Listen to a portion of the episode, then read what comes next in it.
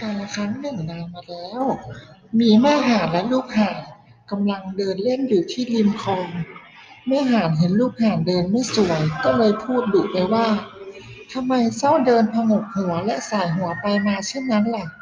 ดูเหมือนว่า เจ้าถูกยิงที่ตะโพกอย่างนั้นแหละ ลูกห่านจึงพยายามแก้ไขท่าทางการเดิน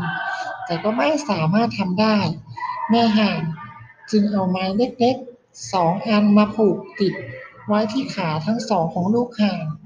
เพื่อให้ลูกห่านเดินตัวตรง แต่ลูกห่านก็บ่นว่า แม่จ๋าลูกไม่สามารถแกว่งเท้าได้ในนะเวลาที่ว่ายน้ำได้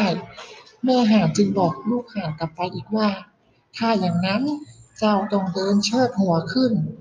ลูกห่านพยายามตามที่แม่ห่านบอก แต่ลูกห่าน ก็ยังบ่นออกมาว่า แม่จ๋าลูกทำตามที่แม่บอกให้เชิดหัวขึ้น แต่ลูกมองไม่เห็นข้างหน้าเลย แม่ห่านจึงดุลูกอีกครั้งหนึ่งว่า หากไม่มีอะไรดีขึ้น เจ้าก็แบกหัวกับเท้าของเจ้า เหมือนอย่างที่บรรพบุรุษของเจ้าทำมาก่อนต่อไปเถอะ